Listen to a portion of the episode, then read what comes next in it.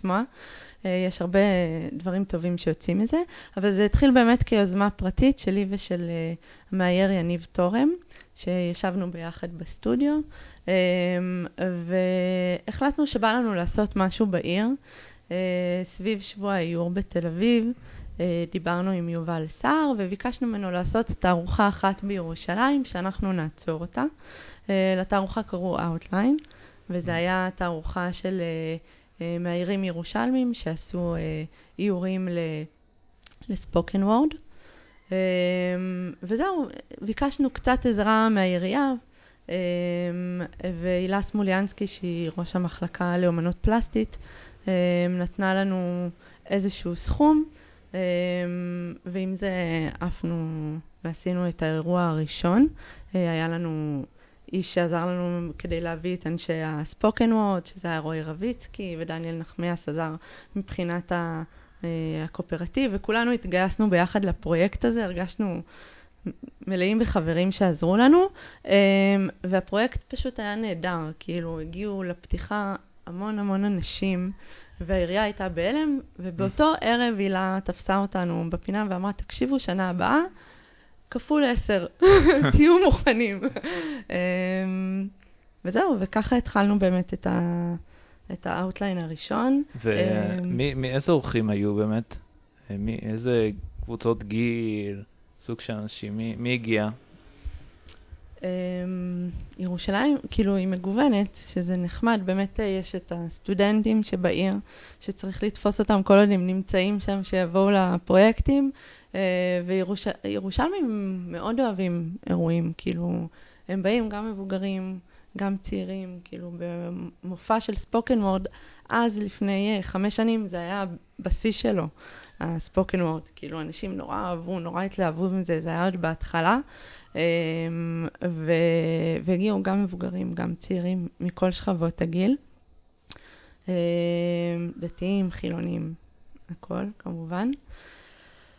אנחנו רצינו שזה יהיה באמת למאיירים ירושלמים, איזושהי במה למאיירים ירושלמים, ועד היום הפסטיבל יש תערוכה אחת שהיא מוקדשת למאיירים ירושלמים, mm-hmm. איזשהו רצון ליצור קהילה. אנחנו עושים לפני, ה, לפני הפסטיבל איזשהו מפגש של המאיירים הירושלמים, מוציאים אותם לארוחת בוקר שווה עם איזושהי פעילות, שמתוך זה יוצאת התערוכה, וזה דווקא התערוכה שחשובה לנו לשמר. כדי ליצור משפחה אה, של אנשים שטוב לנו אחד עם השני ואנחנו יכולים להתייעץ אחד עם השני. בסך הכל אנחנו לא, לא המון, אז אפשר ליצור את זה, זה נחמד.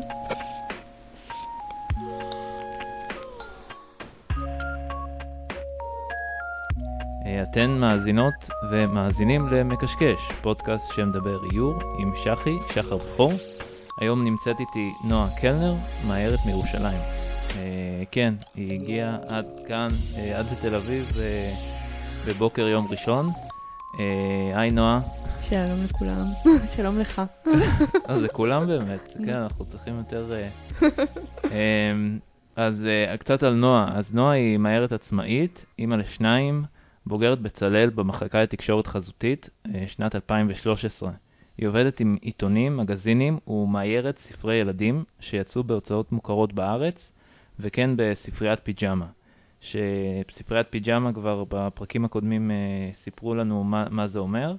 אה, כותבות, אה, כותבת ומאיירת את הספר יום ארוך מאוד, שיצא בהוצאת אגם. היא השתתפה ויזמה מספר פרויקטים עירוניים שהוסיפו איור לרחובות ירושלים, ונועה היא המנהלת האומנותית ובין היזמים של פסטיבל האיור Outline בירושלים, שהיא תספר לנו היום אה, קצת על הפסטיבל, אה, שהשנה הוא התקיים בפעם הרביעית בשיתוף עם עיריית, עיריית ירושלים, וגם איזה כיף, גם מקשקש אה, יהיה שם בערב פתיחה, ואני אספר לכם עוד פרטים בהמשך. אה, במהלך השנה אה, נועה מלמדת קורסי איור בבטא, ויש לה גם בלוג בפייסבוק שקוראים לו אולי אני אלמד משהו אחר. אה, אז אה, נעשה פתיח ונתחיל. ו...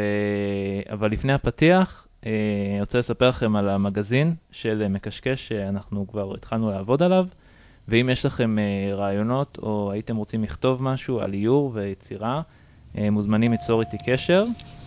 אה, וחוץ מזה, אה, תדרגו בפייסבוק ובפודקאסטים שלכם, בכל הערוצים, את המקשקש, כדי שעוד מהירים ומעצבים ישמעו. אז נתחיל בפתיח.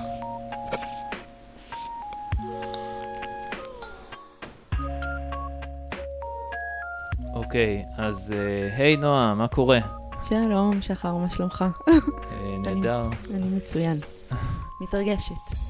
אז uh, טוב, מה, אז uh, תספרי לנו, את, uh, מה, על מה את עובדת בימים אלה?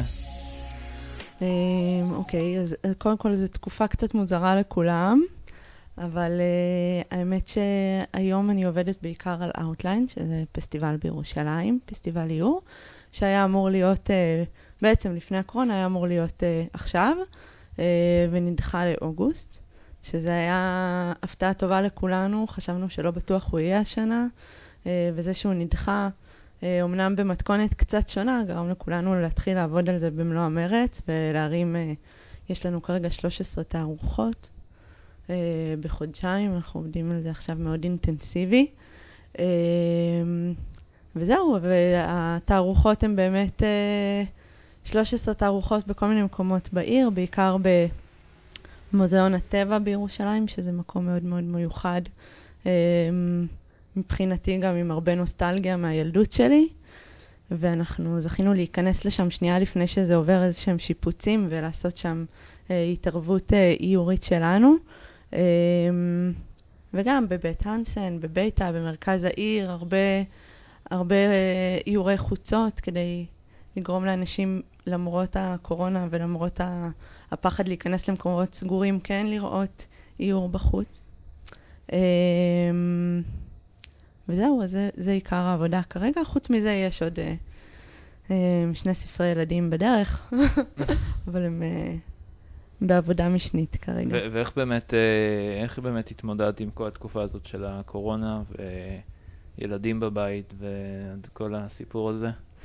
אוקיי, אז באמת אה, עבדתי מהבית פתאום, אה, ואני לא אוהבת לעבוד מהבית, אני נורא אוהבת את הסטודיו שלי.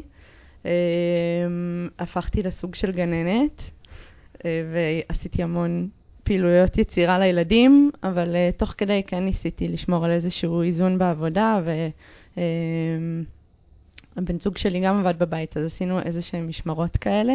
Uh,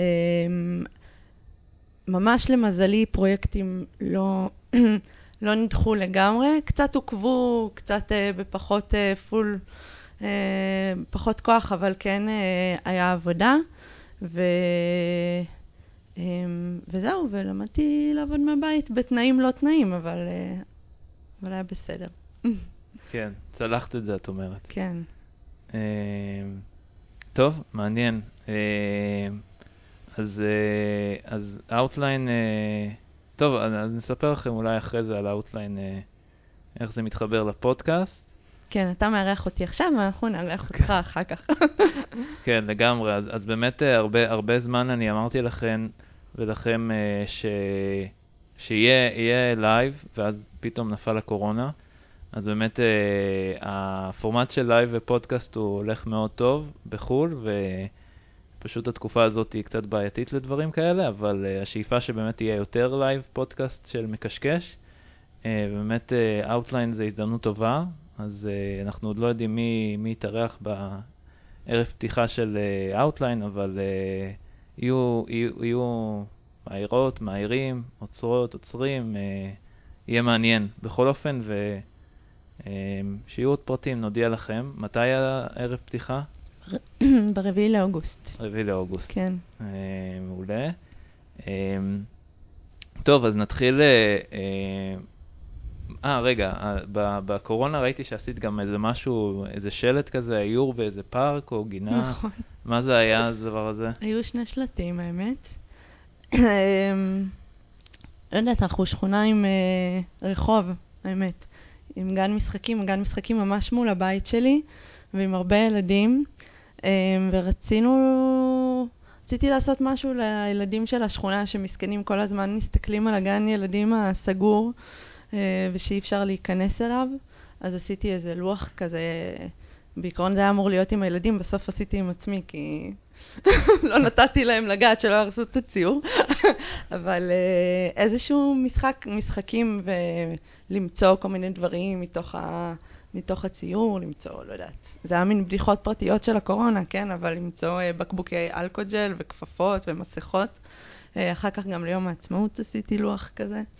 זה קיבל הרבה פידבקים נחמדים. ואיזה גודל זה היה? רק מי שלא יצא לו לראות. זה היה גודל של גיליון. Mm.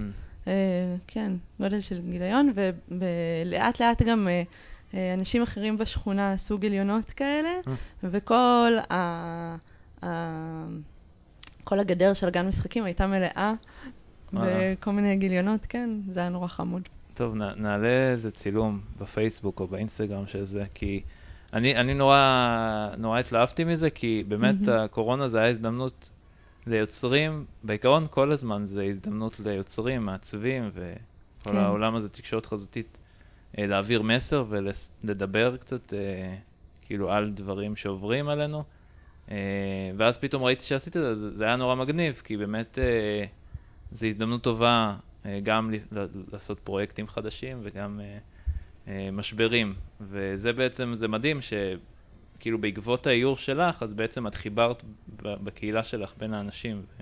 כן. במקום של לשמח את הילדים, אז... אה, נכון. עוד דבר נחמד שיצא לי לעשות בקורונה זה סביב פסח, לעשות מין לוח כזה של משחק לילדים. אה, בגלל שלא היה משפחה והיינו רק אנחנו, אז רציתי כן ליצור איזשהו עניין ושלא ישתעממו, אז עשיתי לוח משחק שממש עוברים את כל השלבים של פסח, וזה גם קיבל המון פידבקים, רצו שאני אוציא את זה לשנה הבאה, זה היה גם uh, משהו נחמד סביב זה שיצא. מגניב. כן. אז, uh, אז, אז, uh, מה, אז מה זה איור בשבילך, נועה? מה זה איור? אוקיי, זה, קודם כל זה אהבה גדולה, כאילו... Um, אני חייבת להודות שאני גיליתי את האהבה הזאת, אני באתי, באתי כן uh, מתוך uh, עולם של uh, אומנות, אימא שלי היא אומנית, um, וחיפשתי משהו ללמוד שהוא קצת יותר פרקטי, אבל היה, תמיד היה ברור לי שזה הכיוון, ופשוט ניסיתי בבצלאל בכל מיני מחלקות, רציתי לראות למה, למה אני אתקבל. אמ, והעולם של איור, אה, ברגע שנכנסתי לתקשורת חזותית, אז אה, זה התחבר לי מאוד מאוד טוב, גם עם זה שאני אוהבת טקסטים, ואני באה גם קצת מתוך עולם של טקסטים, שזה הצד של אבא שלי, בוא נגיד. Mm-hmm. אמ, והחיבור הזה בין שני העולמות אמ, ישב עליי מאוד מאוד טוב. כן. מגניב. ו- ואיך הוא... אז אמרת שאימא שלך הייתה אמנית או משהו כן. בעולם הזה. אה, אז איך, איך באמת אה, את זוכרת עצמך, כאילו, הקו הראשון ש... שהובלת בילדות שלך? אה, אז עוד פעם, זה כל הזמן היה נוכח בבית, כל ציור שמרו, יש לי אלבומים ענקיים של איורים שעשיתי, גם יומנים שכתבתי, אם כבר מדברים על שתי העולמות. יש לי איזו תמונה נחמדה ש... שאימא שלי צילמה, שרואים אותי ליד אה, אה, נקודות של פלסטלינה על הדלת, והיא מספרת שבמשך איזה רבע שעה היא ראתה אותי רצה מחדר אחד לחדר שני, מחדר אחד לחדר שני, בסוף היא באה לראות מה קרה, ופשוט לקחתי פלסטלינה קטנה מהחדר שלי, ורצתי, הדבקתי על הדלת כניסה, וככה עשר דקות, וזו פעם ראשונה שהרגישה שאני ממש בתוך משהו באופן מלא, איזשהו רגע כזה של יצירה. שאתה רואה על ילד בן uh, שנתיים, ש... שזה, שזה מעניין אותו. Um, וזהו, זה היה... זה היה בגיל שנתיים? כן, כן, כן, ממש אה, ילדה פיצית. אוקיי. שתיים וחצי, שלוש. אחר כך, כמובן, שאתה יודע, כמו הרבה מאיתנו, הפכתי להיות זאתי שמציירת בכיתה, וזאת שמציירת בצבא, וזאת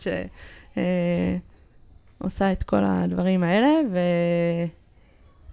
אמ, וכשהתחלתי לצייר את זה כמקצוע, זה הרגיש לי בית, זה הרגיש לי מקום שקשה לעזוב. ואז באמת, בעקבות זאת ש...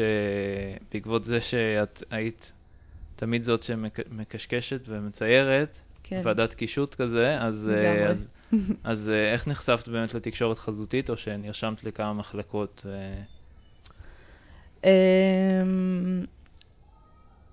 איך נחשפתי? זה, נרש, נרשמתי לכמה מחלקות באמת, כאילו היה לי או אופנה או תקשורת חזותית. התקבלתי לשניהם. אני יכולתי להיות uh, מעצבת היום, מעצבת אופנה, אבל uh, משהו דווקא בעולם הגרפי, ובאמת uh, החיבור של טקסט וציור uh, משך אותי. Uh, ותוך כדי הלימודים, אני חושבת ששנה, כמובן שנה ג', uh, קורס ספרי ילדים עם רותו uh, מודן, הבנתי ש, ששם אני... ששם אני הכי נהנית ושם אני נמצאת, ובמקום המחשבה של אולי להפוך את זה לתחביב, אני צריכה להפוך את זה למקצוע.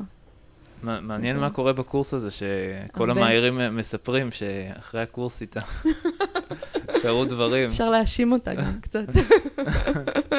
כן, זה כנראה... אז הפרויקט שעשית אצל, אה, בשנה ג' אצל רות, הוא, הוא התקדם לפרויקט גמר או שלא? לא, האמת אה. שלא. פרויקט גמר עשיתי קומיקס אה, של כנר על הגג. לקחתי את הטקסט של כנר על הגג והפכתי אותו לקומיקס. אה, וגם עם זה לא כזה המשכתי, כאילו, אחר כך אה, לא התפתחתי הרבה בעולם הקומיקס, כאילו, קצת בבלוג, אבל לא משהו מעבר לזה. וזהו, זה היה, זה היה סוג של, שגם משהו שלא לקחתי אחר כך ל, אה, להוציא את זה, אה, זה היה יותר מין פרויקט גמר אה, עצמאי, יותר לעצמי. איזושהי mm. התמודדות שלי גם עם המסורת ודברים כאלה, ש... שהיה לי חשוב לעשות עליו. הרגשתי שזה קצת כתיבה עצמית בעצם. ומה עוד התחברת בלימודים שלך? כאילו, חוץ מבאמת הקורס של איור ו... אמ,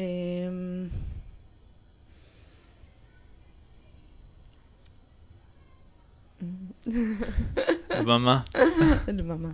אמ, לא, בצלאל היה חוויה, כאילו, חוויה גם קשה, כן? זה לא שהכל עבר על מי מנוחות, אבל אה, זה לימד אותי הרבה על עצמי, על היכולות שלי, על כמה אני יכולה וכמה אני מצליחה להוציא ממני. כאילו, הייתי מרוצה רוב הזמן מהדברים והרגשתי הרבה התקדמות.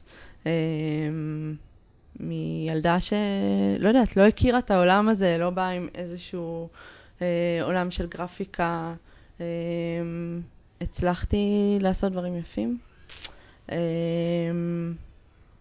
ואני בכלל, כאילו, אני חושבת שבצלאל נשאר אצלי כמקום ש... אה, אני אוהבת ללמד, נגיד, היום, מאוד. אז uh, למדתי הרבה גם על הוראה שם, והרבה מרצים שם אה, למדתי מהם הרבה בדיעבד אחר כך, על, אה, על היחס שלהם לעבודות ולתלמידים, סטודנטים. אה, ואני חושבת שגם זה נשאר באיזשהו מקום. יפה. כן. זה מעניין שאת הלכת, נגיד ויצו חיפה, זה גם הוראה. וזה לא שיש איזו הוראה, פשוט המתודולוגיית עבודה שהייתה בבצלאל, אז זה נכנס לך, כאילו, נקלט, למרות שלא חשבת על זה בטוח בלימודים, אני מתאר לעצמי. לא, כן. זה פשוט משהו שכזה אה, נכנס שם. אה, יפה, אז אמרת ש, אז שבאמת אחרי הפרויקט גמר לא התעסקת כל כך בקומיקס. אה, אני מתאר לעצמי שפנית לסטודיו מה היה המסלול? אה, אוקיי, זה נושא כאוב אבל. כן, פניתי לסטודיואים, אה, ובגלל שרצינו להישאר בירושלים, אז, אה, אז היה מאוד קשה למצוא סטודיו, גם שהוא ירושלמי, וגם כי תיק העבודות שלי היה בעיקר איור. זה קשה להתקבל לסטודיואים במצב הזה. אני לא יודעת, יכול להיות שהיום המצב אחר, ודווקא כן פותחים יותר. אבל uh, באותו זמן זה אמרו לי, את מאיירת, את לא תצליחי לעשות משהו אחר, אז אני מאוד uh, לא מסכימה עם זה כמובן. Uh, ואז באיזה שלב החלטתי ש, שדי, כאילו, אני עכשיו אתחיל לעבוד לבד, ובאותו זמן גם פתחתי את הבלוג של אולי אני אלמד משהו אחר, שנבע הרבה מתוך התסכול של העולם בחוץ, של uh, איך יוצאים, איך נעשים עצמאיים, ובעצם אף פעם לא הייתי שכירה, תמיד מהרגע הראשון אה, נכנסתי לעולם כעצמאית, אה, והבלוג מאוד עזר לי בזה, כאילו מאוד פתאום גיליתי עולם שלם של עצמאים שהגיבו, שאהבו את ההתמודדויות שלי. לפני כמה זמן זה היה? נגיד 2014, 2015, משהו כזה. ו- וזהו, וזה היה התחלת הדרך. אחר כך עבדתי קצת בבית, אה, ואחר כך אה, התחברתי עם חבר, לחברים שהקימו את מה שנקרא אה, קואופרטיב העיצוב הירושלמי, שזה קבוצה של, אנחנו עדיין, אני עדיין שם, קבוצה של מעצבים מכל מיני תחומים, ואנחנו מצאנו איזשהו מקום נטוש, שיפצנו אותו. והפכנו אותו לסטודיו שלנו, אה, וזה חללים שפשוט מזכירים. בהתחלה היה לנו גם כל מיני פרויקטים שעשינו ביחד, אבל בסופו של דבר כרגע זה באמת מקום לשבת בו ולעבוד בו, אה, וזה היה לי מאוד מאוד חשוב בעיצוב שלי כמעצבת עצמאית, באמת לדעת לעבוד עם עוד אנשים אחד ליד השני, מתוך זה יצאו הרבה פרויקטים, Outline הוא אחד מהם, אה, והרבה חברים. אז בעצם, איך, איך באמת זה נולד, הקולקטיב הירושלמי הזה? זה מעניין. אוקיי. Um, איך זה נולד? אז זה באמת היוזמה של אדם אחד, um, בשם דניאל נחמיאס, שרצה לעשות איזשהו מקום כזה ש... um, שיאגד כמה מעצבים, לא תחת העירייה, לא משהו מסובסד, אלא כן משהו עצמאי, זה היה לו מאוד חשוב. Uh, ושעושה פרויקטים משותפים. אני חייבת לומר שכן דברים בסוף השתנו וזזו עם החיים, ו... אמ, זה הפך להיות יותר מקום פשוט של אנשים שעובדים בחדר שלהם ליד אנשים אחרים, אה, ולכן העניין של הקואופרטיב הוא, הוא פחות אה, אה, נוכח שם כרגע. אבל לפעמים מפסידים משהו אחד ומרוויחים משהו אחר, ואני חושבת שנוצר שם קבוצה של אנשים שכיף לעבוד איתם, שנשארים בירושלים בגלל שיש מקום, והמקומות האלה הם חשובים, אמ, והלוואי והיו עוד כאלה. זה היה ליד התחנה, מה שאמרת לי? כן, זה ליד מתחם התחנה. אמ, ואתם כרגע... מקבלים עוד אנשים, או...? מדי פעם כשמישהו עוזב, אז מקבלים. אנחנו, כרגע יש אה, מעצבים, אה, מעצב גרפי, שתי מאיירות, אה, שני די-ג'ייאים, אנשי סאונד, יש לנו מעצבת בזכוכית, מעצבת תיקים, אומנית, כל מיני תחומים, אדריכל, יצר, אה, זה משנה את פניו. ואיך נולד Outline אה, באמת מהמפגש הזה? אה, אז איתי בחדר, בסטודיו. אה, רגע, נעשה למאזינים שלנו, תתני להם הקדמה, מה זה בכלל Outline? כן, אוקיי. אז Outline זה באמת פסטיבל איור ומילים בירושלים, שהשנה קורה בפעם הרביעית. הפסטיבל כרגע הוא יהיה בפעם, אה, סליחה, אה, תחת עיריית ירושלים, במימון עיריית ירושלים, אה, והוא יצא בעצם מיוזמה פרטית. היום יש 15 אה, תערוכות, בין 15 ל-13 תערוכות כל שנה, עם אירועים גדולים, הופעות, סיורים, כאילו זה ממש ממש אה, גוף שכבר מכירים אותו בעיר, ששואלים מקבל, אנחנו מדי, מדי פעם מקבלים הודעות של מה קורה, האם זה קורה השנה, אנחנו mm. מתגעגעים לפסטיבל, זה נורא נורא כיף לשמוע. Uh, יש הרבה דברים טובים שיוצאים מזה, אבל זה התחיל באמת כיוזמה פרטית שלי ושל uh, המאייר יניב תורם, שישבנו ביחד בסטודיו, um, והחלטנו שבא לנו לעשות משהו בעיר, סביב שבוע האיור בתל אביב. אה, דיברנו עם יובל סער וביקשנו ממנו לעשות תערוכה אחת בירושלים שאנחנו נעצור אותה. אה, לתערוכה קראו Outline, וזו היה תערוכה של אה, מאיירים ירושלמים שעשו איורים לספוקן וורד. וזהו, ביקשנו קצת עזרה מהעירייה, והילה סמוליאנסקי, שהיא ראש המחלקה לאומנות פלסטית, נתנה לנו איזשהו סכום. אמ, ועם זה עפנו ועשינו את האירוע הראשון. אה, היה לנו איש שעזר לנו כדי להביא את אנשי הספוקן וורד, שזה היה רועי רביצקי, ודניאל נחמיאס עזר מבחינת אה, הקואופרטיב, וכולנו התגייסנו ביחד לפרויקט הזה, הרגשנו מלאים בחברים שעזרו לנו, אמ, והפרויקט פשוט היה נהדר, כאילו הגיעו לפתיחה המון המון אנשים, והעירייה הייתה בהלם, ובאותו ערב הילה תפסה אותנו בפינה ואמרה, תקשיבו, שנה הבאה, כפול עשר, תהיו מוכנים. אמ, וזהו, וככה התחלנו באמת את ה... את ה Outline הראשון. ומאיזה אורחים היו באמת? מאיזה קבוצות גיל, סוג של אנשים? מי, מי הגיע? Um, ירושלים, כאילו, היא מגוונת, שזה נחמד. באמת אה, יש את הסטודנטים שבעיר, שצריך לתפוס אותם כל עוד הם נמצאים שם, שיבואו לפרויקטים. וירושלמים מאוד אוהבים אירועים, כאילו, הם באים גם מבוגרים, גם צעירים, כאילו במופע של ספוקן וורד, אז לפני uh, חמש שנים זה היה בשיא שלו, הספוקן וורד. כאילו אנשים נורא אהבו, נורא התלהבו מזה, זה היה עוד בהתחלה. Um, והגיעו גם מבוגרים, גם צעירים, מכל שכבות הגיל. Um, דתיים, חילונים, הכל, כמובן. אה, אנחנו רצינו שזה יהיה באמת למאיירים ירושלמים, איזושהי במה למאיירים ירושלמים, ועד היום הפסטיבל אה, יש תערוכה אחת שהיא מוקדשת למאיירים ירושלמים, mm-hmm. איזשהו רצון ליצור אה, קהילה.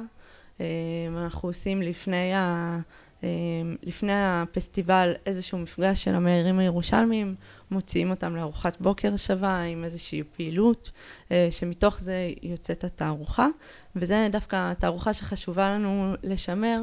אמ, כדי ליצור משפחה אה, של אנשים שטוב לנו אחד עם השני ואנחנו יכולים להתייעץ אחד עם השני, אה, כי סך הכל אנחנו לא, לא המון, אז אפשר ליצור את זה, זה נחמד. אמ, ואז זה המשיך אה, שנה אחרי לתערוכה עם קצת יותר תערוכות? כן, אז זה המשיך, התחברנו לביתא, שביתא זה של, של העירייה, ואופירה לבנון היא מנהלת של ביתא ומנהלת היום את... מה זה ביתא למי שלא מכיר? ביתא זה בית לאומנות פלסטית של עיריית ירושלים. יש שם גם קורסים, שאני מלמדת שם קורס סיור, מגוון של כל מיני קורסים, וגם תערוכות uh, ונגרייה, יש שם כל מיני דברים כאלה בעצם, תרבות יוצרת בעיר. Uh, והיום באמת אני מנהלת אמנותית ביחד, ואופירה לבנון אה, מנהלת את זה יחד איתי. אה, זהו, זה ה... מגניב. אה, אז פר, פרק שעבר, אני כבר לא יודע מה הרצף, אם השעבר יהיה הפרק ההוא, אבל לא משנה. הייתה מאיירת שקצת דיברה על אימהות וכל השילוב של זה, מה עבר עליה, כאילו בזמן, אחרי, איך היא התמודדה בעצם, כאילו, עם להיות עצמאית. אה, את רוצה לשתף אותנו גם כאילו על התהליך הזה אצלך? אוקיי. Okay. האמת שנכנסתי לאימהות יחד עם זה שנכנסתי לעצמאות. כאילו זה קרה די ביחד, אחרי הלימודים. אז זה, חלק מה, מהחיים שלי אה, כמאיירת. אה, אני חושבת שבבלוג התייחסתי לזה הרבה, אה, לילדים שלי. ואתה יודע, בסוף אה, הרבה, הרבה נשים אימהות, עורכות דין, עורכות חשבון, ומתמודדות עם האימהות שלו. אני דווקא זכיתי לזה שהם יכולים להיות ההשראה שלי. נגיד הספר שכתבתי ואיירתי, יום ארוך מאוד, זה ספר שהדמויות הראשיות זה הילדים שלי, אה, ושהם לגמרי נתנו לי את ההשראה אליו. אה, ואני חושבת שה... כאילו המבט שלהם על העולם באמת עוזר לי הרבה פעמים עם האיור שלי, כי לי, אני מרגישה שאין לי זכר, זיכרונות כל כך מהילדות, אני לא זוכרת את עצמי כילדה, וה, והחוויה דרכם, ששניהם מאוד שונים ומסתכלים על העולם מאוד שונה, אה, גרמו לי אה, להבין ילדים יותר ולהבין ילדות יותר, ולחזור אליה קצת. מגניב. כן. אה, אז זה בעצם סייע לך כזה עם ספרי ילדים וכל הדברים האלה. כן, לגמרי. אני זוכרת בהתחלה, לפני שמיכאל נולד, שזה הבן הגדול, שציירתי איזה דמות, כאילו ציירתי לאיזה מגזין או עיתון איזה דמות של ילד ומישהו, לא יודעת, אחד הטוקבקים נתן איזה טוקבק אה, על זה שהילד לא נראה חמוד או משהו כזה, ונורא נעלבתי, ואז מי שמזמין את הציור אמרה, אל תקחי את זה אישית. ובאמת שכשיהיו לך ילדים, פשוט תחשבי על ילד ספציפי ו- ותצליחי בפעם הבאה אה, ליצור את זה. להכניס את החמידות. להכניס את הילד פנימה אולי, פשוט. אז, אה, אז אולי זה עזר, כי זה מה שאני עושה עכשיו רוב הזמן, מציירת ילדים. כן. אה, אז איך, איך, איך באמת עובד? יש לך פרויקט, אני לא רואה את ה... בעצם האיור השבועי שאת עושה, או את עובדת עם איזה עיתון, או... כן. אני עובדת במקור ראשון, אה, בטור של אה, רויטל אה, ויטלזון יעקובס. אני מציירת לה את הטורים. התחלתי לעבוד שם, האמת שתוך כדי הלימודים, mm. לא בטור, אבל כן בעיתון, נכנסתי למערכת תוך כדי, והתחלתי להעיר טור אחר בהתחלה, במשך שנתיים ציירתי אה, כותבת אחרת, ובאיזשהו שלב אה, הוא עברתי לרויטל ויטלזון יעקובס, שגם אה, האמת שמתוך השיתוף פעולה הזה איתה יצאו שני ספרים, שהיא הוציאה את הטורים שלה כספרים, זה ממש הפך לרב מכר. ואני הערתי גם את הספרים. אז רגע, אוקיי, אז, אז דיברנו על, ה... על מקור ראשון. אמ, כן, אז כל שבוע באמת אה, אני מקבלת איזשהו טקסט וצריכה להעיר לו את האיור, אה, ואני מאוד אוהבת את זה, זה לימד אותי המון על איור. היכולת הזאת לשחרר איורים אמ, ולהצליח לעשות איור בשעה וחצי, אמ, ש...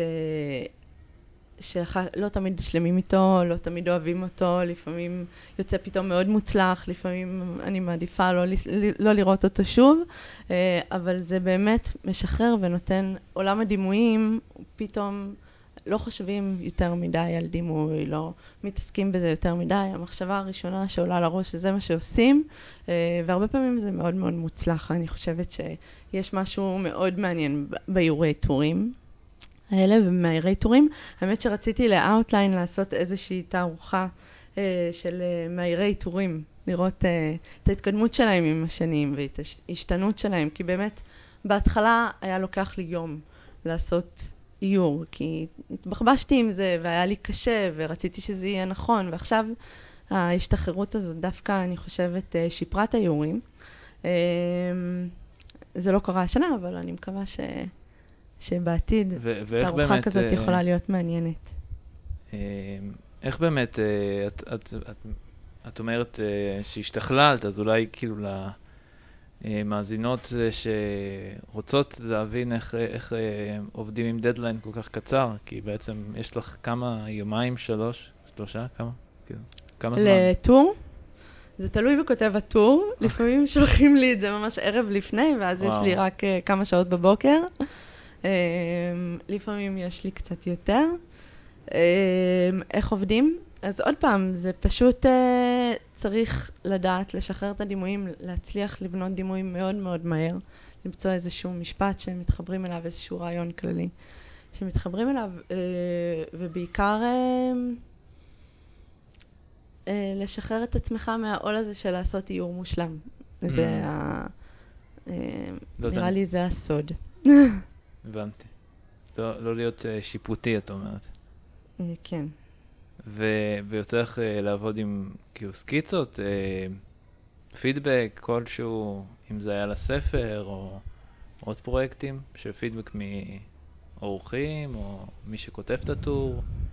אה, אז בטורים באמת אה, זה בלי סקיצה, זה שממש mm. נותנים את האיור. אה, עוד פעם, זה מאוד תלוי בכותבים, יש כותבים שדורשים לראות סקיצות לפני, יש כותבים שלא, אבל אני נפלתי במזל על שתי כותבות שסמכו עליי לגמרי. כשהיה מדי פעם איזשהו כותב אחר שמבקש סקיצה, אז אני לפעמים אמרתי לו, תקשיב, תסמוך עליי, יהיה בסדר. אמ, אני חושבת שזה גם טוב להם לפעמים, אה, השחרור הזה מהטקסט. אה, אז באמת באיורי טורים אין סקיצות, וזה נורא כיף. אה, דברים אחרים, כמובן, שערים, או, או איורי כתבות, אז עובדים מול האנשים, וכן, אני עובדת עם הרבה סקיצות. אני אוהבת את השלב הזה, אני נראה לי הכי אוהבת באמת את השלב של לחשוב על רעיון ולהצליח לפצח אותו, ליצור איור שהוא מעניין ושהוא עובד גם בלי הטקסט ומצליח להעביר איזושהי מחשבה ואיזשהו מסר בלי הטקסט. והתגובות שאני מקבלת אחר כך, אז התגובות שהכי מרגשות אותי זה באמת של uh, התרגשתי מהאיור, או איזה איור חכם, או איזה איור uh, um, שמוסיף משהו אחר לטקסט. זה התגובות שאותי אישית הכי מרגשות והכי משמחות. כן, שבעצם, שאת פוגשת, פוגשת את הקהל שלך, כאילו פוגשת את האנשים. שאני פוגשת את הקהל ושהם רואים באיור משהו שמוסיף להם איזושהי uh, מחשבה נוספת על הטקסט. ולא רק קישוט כמובן. Mm-hmm. הוא לא רק אה, משהו יפה שצמוד אה, לטקסט, אלא האיור עומד בפני עצמו. אה, את רוצה לספר על ספרים שאיירת עבור ספריית פיג'מה? כן, בשמחה. Mm-hmm. יש את הספר, הפרויקט הראשון שעשיתי איתם,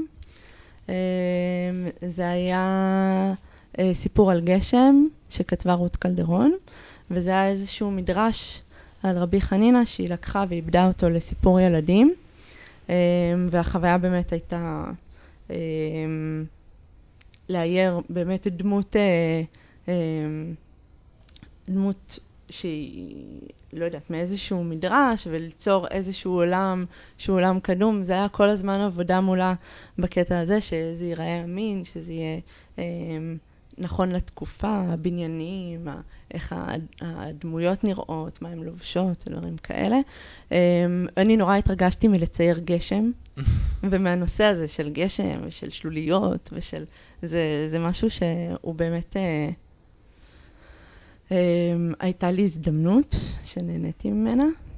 אמ, וזהו, ספר אה, נוסף שעשיתי זה ספר לפעוטות של... שמחה רבה לפסח, הטקסט של שמחה, שמחה, שמחה רבה, אביב הגיע, פסח בא, אז הטקסט הזה, אה, שגם זה, זה בעצם שיר שכולנו גדלנו עליו וכולנו כן. מכירים אותו, והייתי צריכה ליצור לו איזשהו סיפור מקביל. ומה שעשיתי זה, כל הרעיון של פסח באמת, זה להעביר לדורות הבאים אה, את הסיפור של יציאת מצרים, אז הציור המקביל זה באמת ילדה ש... ש... לוקחת את כל הבובות שלה ומעבירה להם את, ה, את החוויה של ליל הסדר, כמו שההורים שלה מעבירים לה, היא מעבירה לבובות. Mm. בעצם כל ההתארגנות לקראת ליל הסדר. היא עושה יחד עם המשחקים שלה. והצלחתי באמת ליצור איזשהו סיפור מקביל לטקסט עצמו, שכולנו מכירים, הוא לא מחדש לנו כלום, הוא לאביב, הוא מקסים והכול, אבל, אבל, אבל כדי למלא ספר שלם צריך איזשהו סיפור, אה, וזה היה אתגר אה, אחר.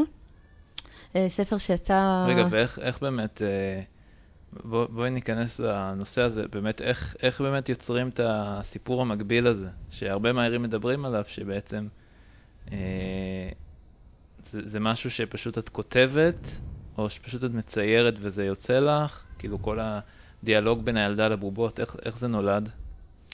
אה, האמת שזה היה גם השראה מהבן שלי, שבאותו שלב היה בן uh, שנתיים, שנתיים וחצי, שלוש כזה, uh, והוא מאוד אהב את הבובות שלו, וכל הזמן הושיב אותם, mm. ודיבר איתם, והאכיל אותם. כשהוא אוכל, הם צריכים לאכול, כשהוא שומע סיפור, הם צריכים לשמוע את הסיפור.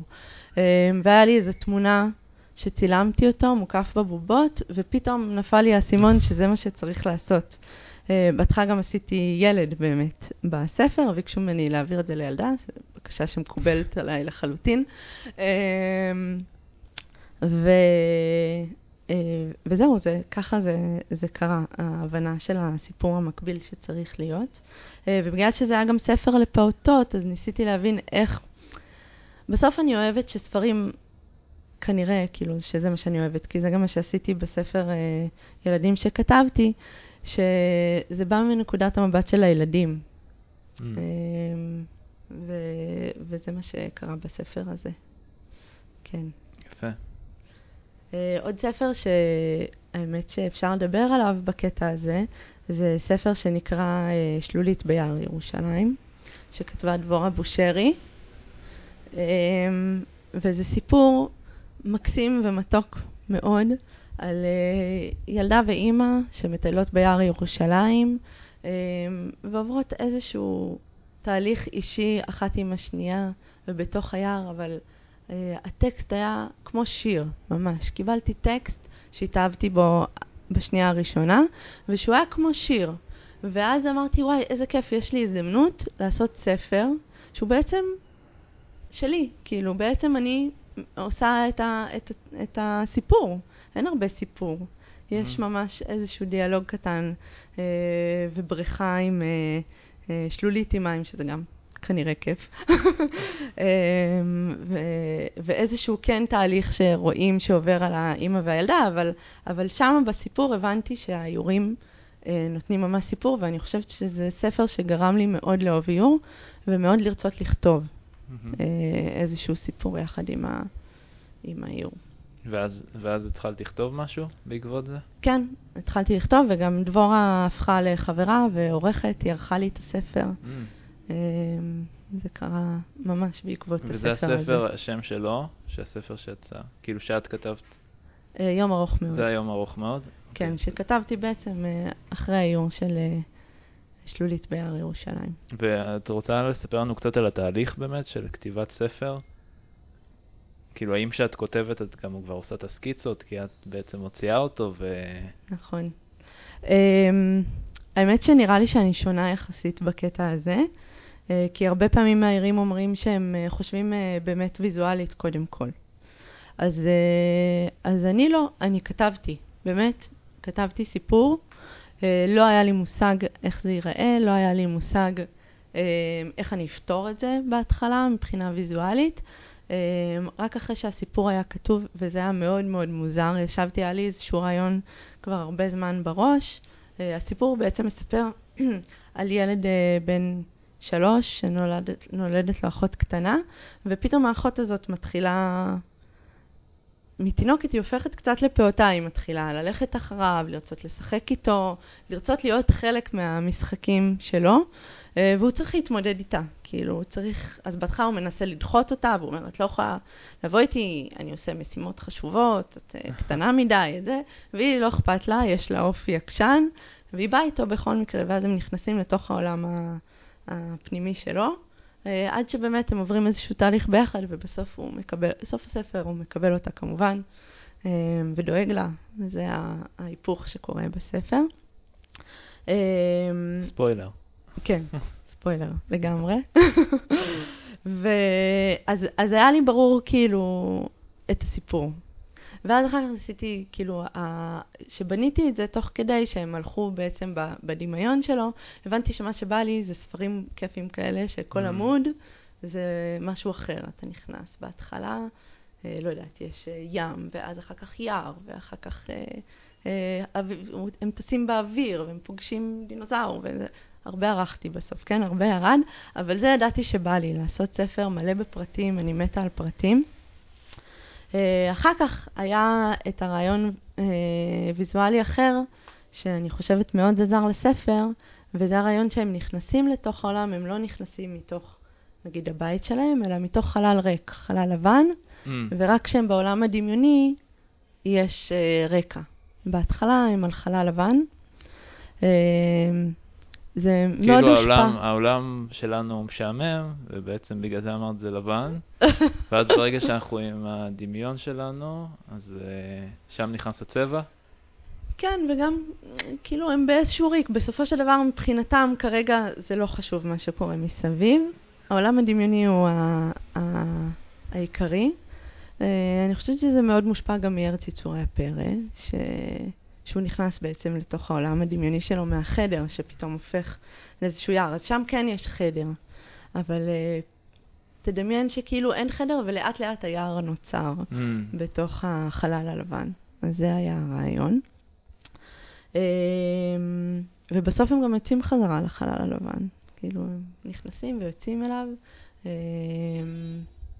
וזהו, אז אני חושבת ש, שזה מצד אחד זה כן ספר שנולד מתוך טקסט, מצד שני מאוד מרגישים את המאיירת שנמצאת שם, כי ההחלטות שם בסופו של דבר הן מאוד מאוד ויזואליות, ועם הרבה מאוד uh, כובד. כאילו, זה משהו שאני לא בטוחה שהייתי יכולה לעשות uh, לסופר אחר. Mm-hmm. וזה ספר שבעצם התחלת אותו כסייד פרויקט כזה, פרויקט צעד, או שכבר היה עוד זה הוצאה, או משהו כזה, או... לא, לגמרי לבד, כתבתי לבד. אה, הראיתי לדבורה בושרי, והיא התלהבה מזה, וביחד ניסינו למצוא אה, הוצאה. Hmm. אה, אבל, אבל זה לגמרי נעשה באיזשהו משהו עם עצמי. ויש גם היום כל מיני, אני מקווה שאחרי הקורונה יהיה לי קצת שקט לפתח אותם. אבל כן, זה הרעיון. כן. אז, אז בעצם אה, יש לי תמיד שאלה של פרויקטי צד, אז את אומרת, זה, זה הדבר, אז עכשיו אין לך, בגלל הקורונה אין לך, אין לך זמן לפרויקטי צד. ו... והאוטליין. נכון, והאוטליין. כן, um, אני, אני מאוד רוצה להמשיך בזה. לכתוב ולהער ספרי ילדים. זה לא עולם קל, אבל uh, זה, זה סוג של uh, מטרה. אה, וכן, ואני מקווה ש, שזה הפרויקטי צד ש, שיהיו לי בעתיד הקרוב. ואולי בעתיד הרחוק, אני יודעת מה. אה, רומן גרפי. טוב. מורכב יותר, כן. גם אני מקווה. אמן. אמ, ומה עוד? אה, קצת על, ה, על הסגנון שלך, כאילו, שפיתחת אותו, כאילו לקח קצת זמן, ויש פה איזה משהו, הייתי אומר ישראלי, אבל באמת אני מרגיש שיש שם משהו ישראלי, אם זה בסממנים שאת משתמשת, mm-hmm. אה, כל מיני דברים אה, כאלה. אה, איך, איך הגעת, כאילו, איך בעצם פיתחת את הסגנון? אמ, אוקיי. זו שאלה ממש מורכבת, כי הרבה מהעירים באמת עסוקים בזה כל הזמן, של מתי הגעתי לסגנון ומתי אני אגיע לסגנון. כאילו בתור נגיד סטודנט או מישהו שלומד דיור, זה, זה מאוד מעסיק. אני זוכרת הרגע באמת באותו קורס אה, עם רוטו, שפתאום אה, עשיתי טכניקה קצת שונה של שילוב אה, של עיפרון ודיו, אחר כך סריקה וצביעה במחשב, שהאמת שאורית ברגמן לימדה אותי אה, לעשות את זה. זה היה ממש שיחת על הדרך באיזה קורס שלה, שהיא פתאום אמרה לי, מה, את לא יודעת איך עושים את זה? בואי אני אראה לך. הראתה לי שנייה במחשב, וזה שינה את חיי ושינה את כל איך שאני מסתכלת על איור ואת כל ה... אה, מבחינה טכנית, כאילו, איך שאני עובדת. והיום אני באמת הגעתי לשכלול של זה, איזושהי עבודה עם שכבות. אה, אני עובדת הרבה ידני, בעיקר בספרי ילדים ואיורים שאני משקיעה בהם. חייבת להגיד שעיתונות כבר עברה מזמן אה, לרק דיגיטלי. אבל אה, ספרי, ספרי ילדים אני כן עובדת ידני עם אה, שכבה של עיפרון, לפעמים שניים ושלוש שכבות של עיפרון, ושכבה של דיו, שניים ושלוש, ואז סורקים את, אני סורקת את הכל וצובעת במחשב. ישראלי, אני קודם כל, אולי באמת מתוך העולם הזה של אורית ברגמן, של שמואל כץ, אני חושבת ששמואל כץ, השילוב שלו המאוד מעניין עם דיו ועיפרון, uh, אני מאוד אוהבת אותו, ומדי פעם חוזרת להסתכל על איורים שלו, אז uh, אני חושבת שזה חלק מזה.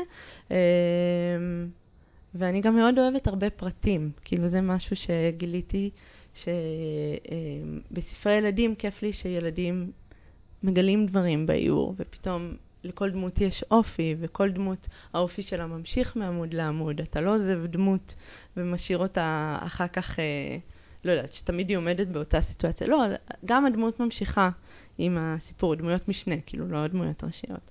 אה, או יש איזה, לא יודעת, תמיד איזה חתול שממשיך בכל העמודים של הספר, שיש איזשהו סיפורי צד כאלה, שהילד יכול להתחבר אליהם ו... ו ולהרגיש שהוא גילה משהו. Mm. כן. אוקיי, okay, מעניין. Um, uh, אז uh, יש פה שאלה, שאם את רוצה לתת uh, טיפ לאמהות צעירות בקריירת האיור, האם הטיפ זה להוציא ספר על הילדים שלהם? קודם כל, שכל אחד תעשה מה שטוב לה. אני, לא, אני לא חושבת שזה הטיפ, אבל הטיפ הוא כן, אה, אימהות זה חלק מהחיים, ואני חושבת ש, אה, שאפשר ללמוד ממנה הרבה, דווקא בתחום האיור, אה, ושכמובן זה לא יגרום לעצור את זה. כאילו, אני מתייחסת לאיור כעבודה, באמת, אני יוצאת בבוקר, אה, הולכת לסטודיו, מאוד חשוב להפריד בין בית לאיור. אם קודם עשיתי את החיבור דווקא עם הבית שלי והילדים שלי לאיור, אז גם צריך לדעת להפריד, וצריך לדעת לעבוד מחוץ לבית, צריך לדעת לחזור בשעות מאוחרות, ולא לוותר לצד השני. צד השני גם צריך אה, לעבוד, כאילו, להיות נוכח בבית, ו, וככה באמת מצליחים אה, ליצור איזשהו רצף של עבודה. אחרת זה מאוד מאוד מאוד קשה, אה, וזה בכל תחום, אני מאמינה. אז הטיפ שלי הוא, הוא לעשות מקום לילדים, אבל לעשות גם מקום לעצמך ולמה שאת אוהבת לעשות. לא לוותר על זה. מעולה. אמ, אם היה לך עכשיו, אה, היו פונים אלייך עם איזה פרס, אה, מימון לספר חלומות כזה, מלא מלא מלא תקציב, איזה ספר היית מוציאה עכשיו? וואי, איזה שאלה. Uh, אני חושבת שהקומיקס הוא באמת משהו שהייתי רוצה לעשות, אבל בגלל שאין לזה תקציב ומאוד קשה לעשות את זה בארץ, אז אני פשוט לא מגיעה לשם בכלל. אני כולי מלאת הערכה והערצה למאיירים שכן בכל זאת נלחמים על זה uh, ומצליחים, אבל uh, כרגע ספרות הילדים זה עולם שכאילו קצת uh, יותר קל, אז מאוד הייתי הולכת על זה. כן, ואפילו הגשתי פעם, רציתי להגיש למפעל הפיס עם איזשהו רעיון, דווקא שלא אני כותבת, אלא חבר כתב ואני אעשה לו איזשהו קומיקס, אבל... אה, אולי בעתיד. כן, בדיוק. אה, מה את שומעת בזמן העבודה? טוב, האמת ששמיע זה תחום אה, מאוד... אה, אני די מיינסטרים. אני לא רואה את עצמי כמעצבת דעת קהל בעולם המוזיקה והפודקאסטים, אז אני מאוד אוהבת לשמוע טל ואביעד. זה נותן לי כמה, כמה שעות של uh, שקט, uh, ואני שומעת די אדוקה שלהם. ומוזיקה, גם רדיו 88 וגם כל מיני פלייליסטים שעשיתי לעצמי לאורך השנים. טוב, עכשיו שאנחנו, עכשיו שאנחנו כזה תקועים בארץ, כן. יש איזה מקום בחו"ל שהיית רוצה להגיע אליו, או שהוא השפיע עלייך, או משהו כזה? אמ, אני עוד פעם, אני חייבת להודות שאני לא מטיילת הרבה בחו"ל. אה, בשנים האחרונות אמ, יצא לי לרדת פעם בשנה לסיני, ומאוד מאוד אהבתי את זה. אמ, את השקט, אני נורא מתגעגעת. זה בערך התקופה, כאילו, לא, קצת אחרי, אבל התקופה הזאת של פסח והתקופה הזאת של סוכות, אני נמצאת שם, אה, ובחופשה האחרונה גם יצא לי ממש לכתוב שם ספר, Mm, שאומנם עדיין לא יצא ממנו כלום, אבל הוא נתן לי באמת את השקט לכתוב, אז האמת שאני מתגעגעת. כן, זה. זה חתיכת הישג. ללכת לחופשה ולצאת עם... אה, נכון. אה, ויש איזה סרט או סדרה שהשפיעו עלייך, שאת אוהבת לחזור אליהם? אני רואה הרבה, זה לא שאני לא רואה, אבל כרגע אני לא מצליחה לחשוב על משהו שהשפיע עליי אה, ביצירה. אוקיי. אוקיי. אה, אם לא היית מאיירת, מה היית? אם הייתי מה? אם לא היית מאיירת. אה, אם לא הייתי מאיירת. אז זה משעמם, כי אני, כמו אמרתי לך, אני בעולם העיצוב. כאילו, ישר היה ברור לי שאני אלמד בבצלאל, כאילו, לא משנה מה. אז אה, זהו, התקבלתי לאופנה, אני אלך לאופנה. אז הייתי שם. מאיירת על אה, בדים. כן. כן. אמ, מה עוד? אה, אז אה, בוא נדבר על רשתות חברתיות. יוצא לך קצת להמשיך, או הפסקתי עם הפייסבוק, או כזה פחות מתעסקת בבלוג שלך? כן, הבלוג שלי, הוא באמת היה לו כמה שנים טובות, ו... וכרגע אני מעלה לשם פעם ב, אבל זה לא באותה תדירות. גם מאוד קשה, זה קצת קרה עם כל השינוי של הפייסבוק, אה, היה קשה באמת אה, לתפוס שם שוב תאוצה. אה, אני נמצאת באינסטגרם ומעלה לשם די הרבה, לא מהבלוג, אלא באמת יותר הדברים שלי שנמצאים שם. אני מקבלת שם הרבה תגובות, כאילו זה דווקא מקום שהוא מאוד כל הזמן עם אנשים שנמצאים וכל מיני תגובות וכל הזמן כאילו אני, אני אוהבת את זה. אה, וזהו, אני עדיין בפייסבוק, כאילו, יש לי את העמוד האישי שלי, שאני מנסה לעלות אליו מדי פעם. אמ, וזה גם מאוד מאוד, זו חוויה חזקה כמאייר. לפני, אה, לא יודעת, משהו כמו שבועיים או שלוש, העליתי איור שעשיתי סתם אה, מתוך עצמי של אה, אה, מאיה וינצ'יאק ו, אה, ומיכל סלע. אה, אחרי הרצח של מאיה הרגשתי שאני צריכה להוציא משהו מתוך היכולות שלי לעולם, אה, ועשיתי איזשהו איור שלהם משותף, אה, שגרר המון המון תגובות, גם מהמשפחות התקשרו אליי, Mm, אה. הדפיסו את זה, אה, זה מופיע גם, אה, זה הופיע עכשיו בכנס של מיכל סלע, כנס של מודעות, וזה הפך להיות ממש איור שריגש הרבה אנשים. אז אני חושבת שיש המון המון כוח לרשתות חברתיות, היכולת להגיע להרבה אנשים. כמובן זה גם סופג תגובות אה, קשות, כאילו לא כולם, תמיד יש לאנשים מה להגיד. אה, האם זה נכון או לא נכון לשים את שתיהם ביחד, איפה כל הנשים האחרות, אה, שזה שאלות אה, לעניין, אני לא כן. פוסלת אותן. אה, אבל, ה... אבל היכולת הזאת והחוזק של זה, להבין כמה, כמה כוח יש לאיור, כמה כוח הוא יכול באמת אה, לרגש אנשים ולגרום להם, אה, לא יודעת, לבכות או להתרגש או להסתכל כן. על משהו בצורה אחרת. גם כמה זה זמין לנו, כאילו בדיוק. כמעצבים ומאיירים, כמה זמין לנו, כאילו פעם, לא יודע, בשנות ה-70 או 80, אה, להגיע לקהל, זה היה נורא מאתגר. נכון. אה, פתאום פה את יכולה פשוט בכמה קליקים להגיע לאנשים אה, ולראות איך, אה, איך את משפיעה. נכון. צריך להיזהר עם זה גם. לא כל הזמן להעלות, אבל כשעושים את זה, אז uh, זה באמת בא לי מהבטן, וזה הגיע לבטן של הרבה אנשים. כן, כן, זה היה מאוד מרגש. תודה. אה, ומה מה הצבע האהוב עלייך? מה הצבע? כשהבת שלי שואלת, אני אומרת ורוד, כשהבן שלי שואל, אני אומר ירוק, אני אומרת ירוק. אמ, לא, אני אוהבת שילובי צבעים מוצלחים, הרבה פעמים זה צבעים שבאים ביחד. האמת שירוק וורוד זה שילוב נהדר עכשיו. אה, אה, קצת אה, הייתי עסוקה בלשפץ את הבית, ומצאתי את עצמי שאני צובעת הרבה קירות בוורוד, והרבה רהיטים ירוקים. כן, ורוד יותר יפה ממה שיש פה. וזהו, אז כן, לא לפחד מהצבעים האלה. יפה. אמ, טוב, יש, יש שאלה על השראה, אבל תכלס, כאילו דיברת על סיני, אז נראה לי שזה מקור השראה שלך. על מקום שנותן לי השראה? כן, כאילו מקור השראה, לאו דווקא מקום. אה, סיני זה טוב כי זה רחוק, אבל אני חושבת שהמקום השראה הכי טוב שלי זה דווקא ירושלים באיזשהו מקום.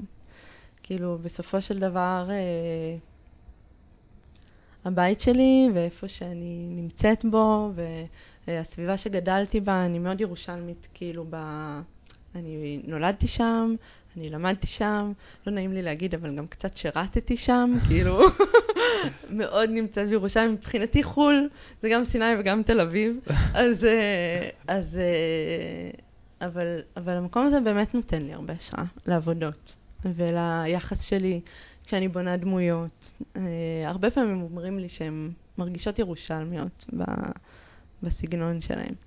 אז אני חושבת שזה זה חלק מהיצירה שלי, המקום שאני נמצאת בו. טוב, וספרי לנו איזה משהו שאנחנו לא יודעים עלייך. אה, משהו שאתם לא יודעים. האמת, היו מלא דברים שאמרת, אז כאילו. אוקיי. גם האמת שהייתי מכניס את זה שהייתה בסיני וכתבה ספר בעקבות, כאילו, זה גם איזה התלהבת הישג. מזה. התלהבתי, כן. כי זה דברים שאנחנו רוצים, יש כזה ב-to-do list לעשות מלא דברים, ואז אה, כן. באמת, אמרת, אה, אז אוקיי, יש לי דווקא משהו. אוקיי. כי מאיירים הרבה פעמים נוטים להיות אה, אנשים של sketchbook. נראה לי אתה כזה. כאילו, כל היום מקשקשים. אני דווקא מאוד מאוד לא כזאת. יש לי sketchbook בתיק תמיד, אבל איכשהו זה sketchbook של מילים. אני Mm. תמיד כותבת. דווקא הציור מאז שהפכתי למאיירת, אה, אני מאוד מרחיקה אותו. אני תמיד לוקחת סקצ'בוק, נגיד לסיני, או נגיד לחופשות, או נגיד דברים כאלה, אני אומרת, אוקיי, עפרונות צבעוניים, ואני אצייר, וזה הזמן, כלום. Mm. אני לא יכולה, אני צריכה לנתק את זה, זה עבודה מבחינתי. אמ, ודווקא אני, מאייר, אני מאיירת בלי, בלי סקצ'בוק. אז שתדעו, מאיירים ששומעים אותי, שזה בסדר להיות בן אדם בלי סקצ'בוק, אמ, ולפעמים מקשקשים בעבודה, כאילו זה, העבודה שלנו היא הקשקוש. כן, אמ, לגמרי. כן. היה לי תקופה בלי סקצ'בוק, ו... ו... כי לפני איזה, לא יודע, שנה וחצי או משהו, הבאתי את האייפד, כן, ואז האייפד נהיה הסקצ'בוק שלי, אה, ואז פתאום, לא יודע, עשיתי הפסקה, אז אני מלמד במכינה של עיצוב, אז אני כל הזמן אומר להם לעבוד עם סקצ'בוק, בסוף זה נכנס אליי, וקניתי עוד פעם סקצ'בוק, והזנחתי את האייפד. כן. אה, לא, זה חשוב, באמת. אבל אני מגלה שאני בסוף כותבת בו, אני לא... פחות מאיירת. אני צריכה את השקט הזה לפעמים, כדי לבוא לעבודה נקייה. יפה. כן. אה, אני חושב שזו הייתה שעה סופר מעניינת. תודה רבה. אה, לא רק לירושלמים. לא. טוב, אז תודה לנועה קלנר שהגיעה לפה, ותודה לכן ולכם שהייתם אה, שותפות לפרק נוסף של מקשקש, פודקאסט שמדבר איור. Outline הולך להיות ב... ברביעי לאוגוסט. וזהו, אנחנו מחכים לראות אתכם שם. אני מקווה שהבריאות תאפשר לכולנו לקיים את זה עם מסכות או בלי מסכות, אבל אה, שיהיה מלא באיורים ומלא בדברים יפים. אה, ויש גם הרבה אירועים והרבה הפתעות השנה, שדווקא הקורונה זימנה לנו אה, לעשות דברים שהם יותר קטנים, יותר אינטימיים. אז אני מקווה לראות אתכם שם. אה, גם אני, אז יהיה מקשקש live בערב פתיחה. אז באמת אני ארחיב את זה בהמשך, וגם אני אעשה אולי איזה פרק שאני אספר קצת על האירוע. חוץ מזה, מוזמנים להירשם לניוזלטר החדש של מקשקש, לדרג את העמוד וכל הדברים הסופר חשובים האלה, כדי שעוד מאיירים ומאיירות ומעצבים ישמעו על הפודקאסט. אה, המון תודה שנשארתם עד הסוף, תודה לנועה, אה, ונתראה בפרק הבא. ביי ביי. להתראות, ביי.